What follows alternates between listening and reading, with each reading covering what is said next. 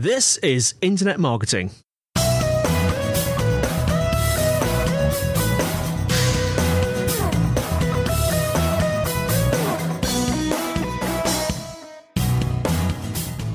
Brought to you by Site Visibility at sitevisibility.com. This is Internet Marketing. Uh, today I'm joined by Chris Lee, founder of Silvester and Finch Limited. Chris, how you doing? I'm all right. How are you, Andy? I'm very, very well. We're going to be talking about influencer relations today. And I always like to do a shout out when guests come on the show multiple times. Are you were last on the show? Uh, drum roll, March uh, 27th, 2012, episode 163. Seems like yesterday, I bet, doesn't it, Chris? Yeah, it does. Uh, I was talking to Kelvin at that point, and we were yeah. talking mostly about pitching to the media. And I believe the context was because Google was changing the way that it was, you know, dealing with links, etc., and having to earn them and make them far more authentic, I guess. And um, of SEO people were trying to understand media relations uh, so they could get coverage, etc. And we're kind of moving on today to talk about bloggers, which we did touch on at that point, but become even more significant. Fantastic. Well, before we get into that, um, just remind our listeners a bit about you. Tell us yeah. a bit about yourself and a bit about Silvester and Finch. Well, I personally have been in, in, tech journalism PR for, for 18 years, and I don't look it, but the last decade of which has been more digitally focused. Um, I was last on the podcast, as you mentioned, about four years ago, and we're talking about pitching media predominantly. Now we're going to talk about more generally about influencers such as bloggers, vloggers, as in video bloggers, mm. and Instagrammers, etc. Uh, my consultancy, as you mentioned, we're a collection of experienced freelance communications professionals, and um, provide high-level strategic multi-channel communication strategy training and copywriting. Now, influence. Um, let's start mm. off with a nice definition of influence. Uh, yeah. What is influence, and who are the influencers? Um, that's a very good question. It's such a kind of almost like a very fluid term that's often used around. It's very loose. Um, we all have influence to some degree. Um, we always have. I mean, we talk about decision making. You know, it goes way back to, to the market square years ago, like centuries ago, when you, you would walk around and decide who had the best apples.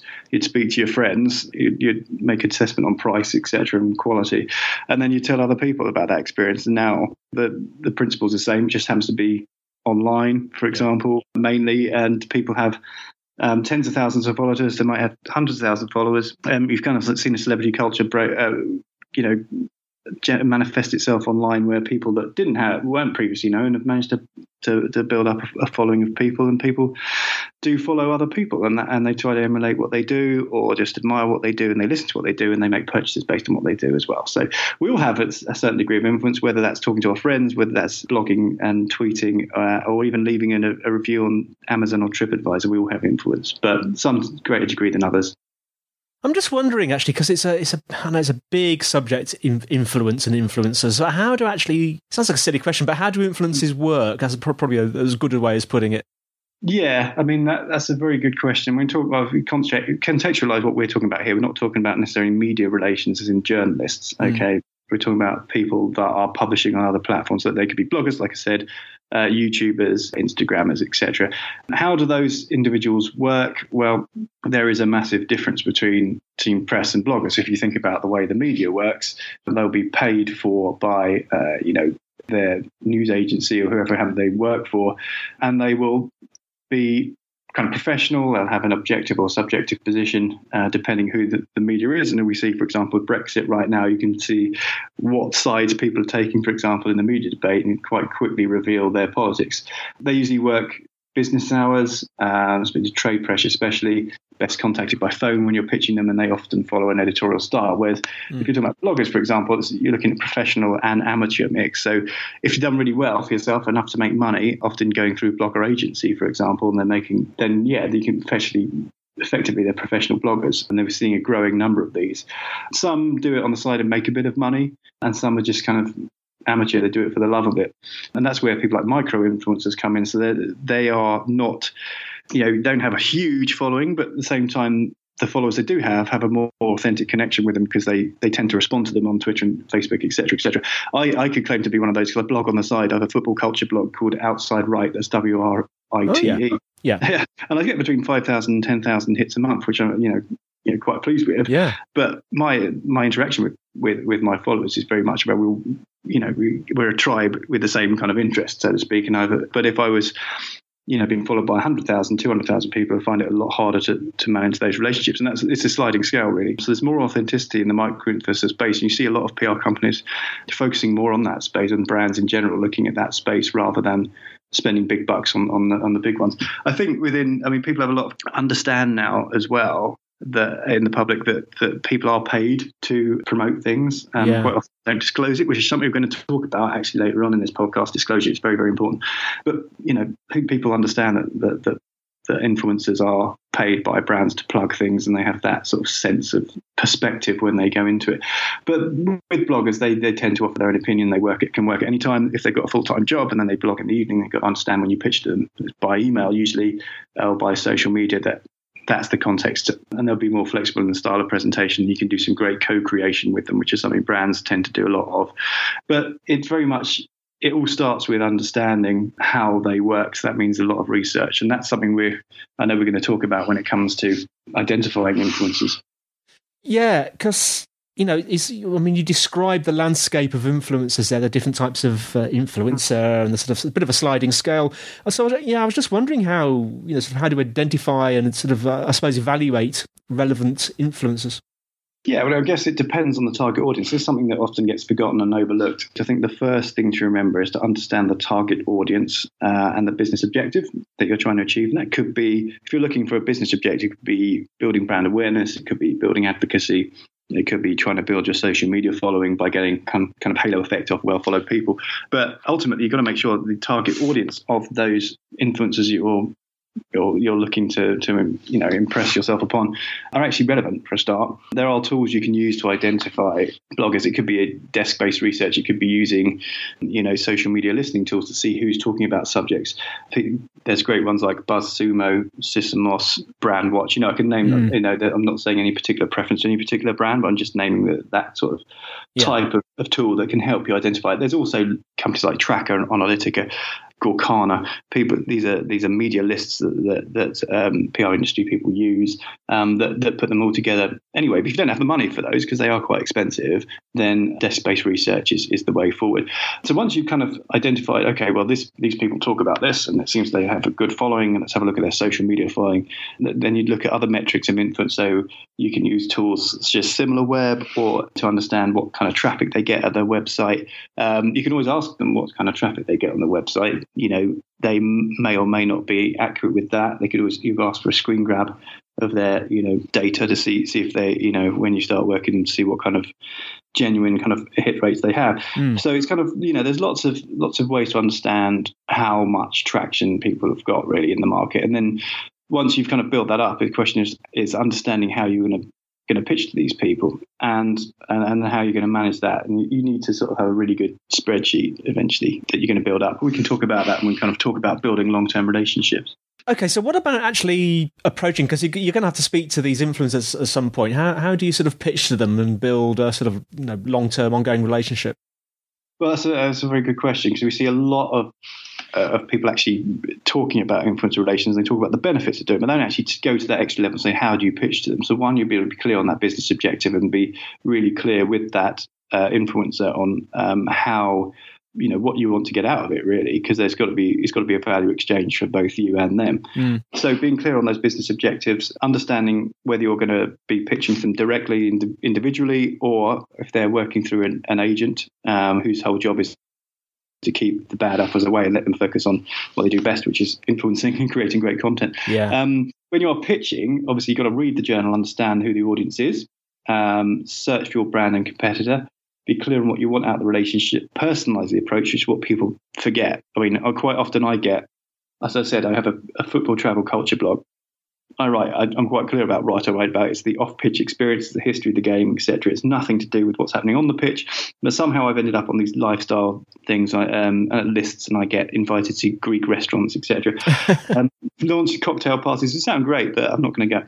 Um, so, so you know, get called like dear blogger and things like that. Hi there. They obviously haven't gone and looked at my about page and actually tried a personalised approach. So understand how the influencer works um, build a database, check them out on social media, see what they look like. Because they quite often you'll find PR agencies being called out by influencers, um, you know, on social media, and they've had a bad approach. They will name and shame. So mm. see what they're like. If they're, you know, look quite um, volatile, maybe might be better off steering clear of them and focusing on someone else. Um, offer exclusive content that always works. Bear in mind that it's all about their audience. If they don't have an audience, they don't have um, you know don't have a publication, they don't have a uh, you know um, a way of making money. Um, so it's kind of that's that's what you want. Exclusive content. No one else has got it. What can you offer them? Um, and definitely when you've got that content, like I said, um, when you're analysing the metrics, see if you can uh, get any data from them on how successful that was in terms of um, you know hits, etc. And, and, thank and share them for the coverage on social networks. You've got to ensure you have full disclosure, uh, and that could be anything from when they're tweeting, they're actually saying spon or ad or something like that, or when they're on the blog. I know that Google's come up with some um, guidelines recently, uh, as has the Advertising Standards Agency as well, on how these things need to be handled. And mm. that could, I know Google said, you know, no follow um, links, etc., and full disclosure, say what you got. You know, so I was taken to. Thank you for uh, to Company X for taking me on that trip to Florence, whoever it happened to be. Um, you know, or this was brought to you by X. So then you're not pulling the wool over anyone's eyes. No one feels robbed. Everyone's you know fully transparent what you got out of that. Um, and then uh, and then after that, yeah, just basically don't waste the time. Don't spam anyone.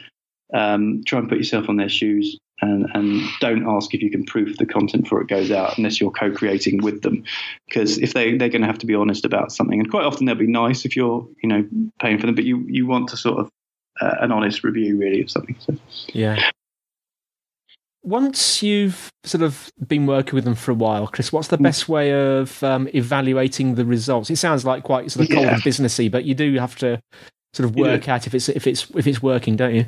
Exactly, and and if you don't, then I mean, you, will have no idea as to where, where how how much bang you've got for your buck. To use mm. that horrible cliche, but there's there's kind of macro metrics and micro metrics. So a micro metric on a kind of per piece of content level, what was the reach, what was the engagement like, and look at other metrics like views or downloads if that's relevant, what kind of attention it got in terms of you know dwell time, bounce rate, all those sort of things, and social metrics in terms of did you get any new followers off the back of it.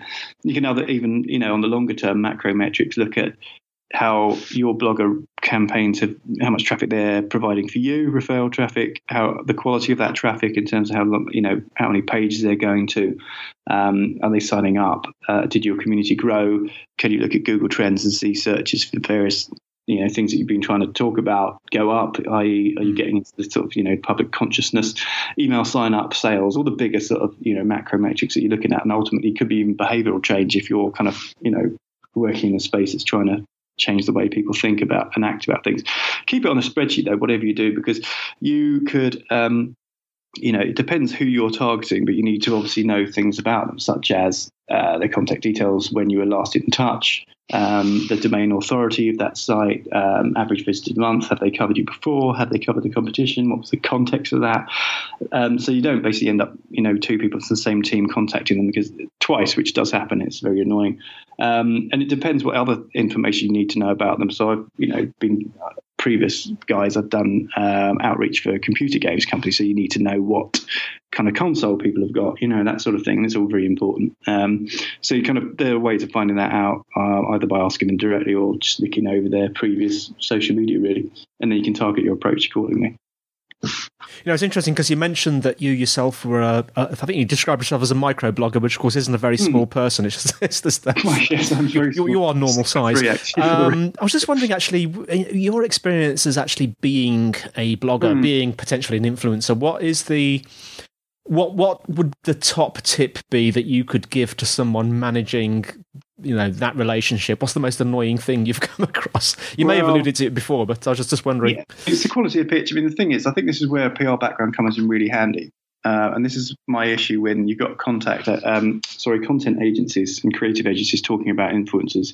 It's like you have to have a, a good media relations background, really, or it does help anyway. You don't have to have it, but it helps. Mm. Um, there's good pitches and there's bad pitches, and the, and the bad pitch will have, or you know, be a shouty sort of just spammy press release. Hi there, I know you know, and something irrelevant, and it's a waste of time. And immediately gets junked um, mm. or deleted. Yeah, um, and sometimes outed, like I said. But a good pitch will be helpful. It'll be useful. The subject will be uh, will grip me uh, address me by my name. It will maybe refer to um, a story I recently wrote, in which case they want to build upon that. So, you know, and then um, give me something unique. Um, and then make the business case for it. So, what kind of content are we going to get out of this? Is it going to be a podcast? Is it going to be a video? Is it going to be, um, you know, uh, something that's going to make you know a value exchange for both parties? It's going to make me look good, uh, entertain my audience, and it's also going to help that brand get into a new audience with a bit of an authentic kind of you know brand awareness really to them. And then it's got to finish with a call to action in terms of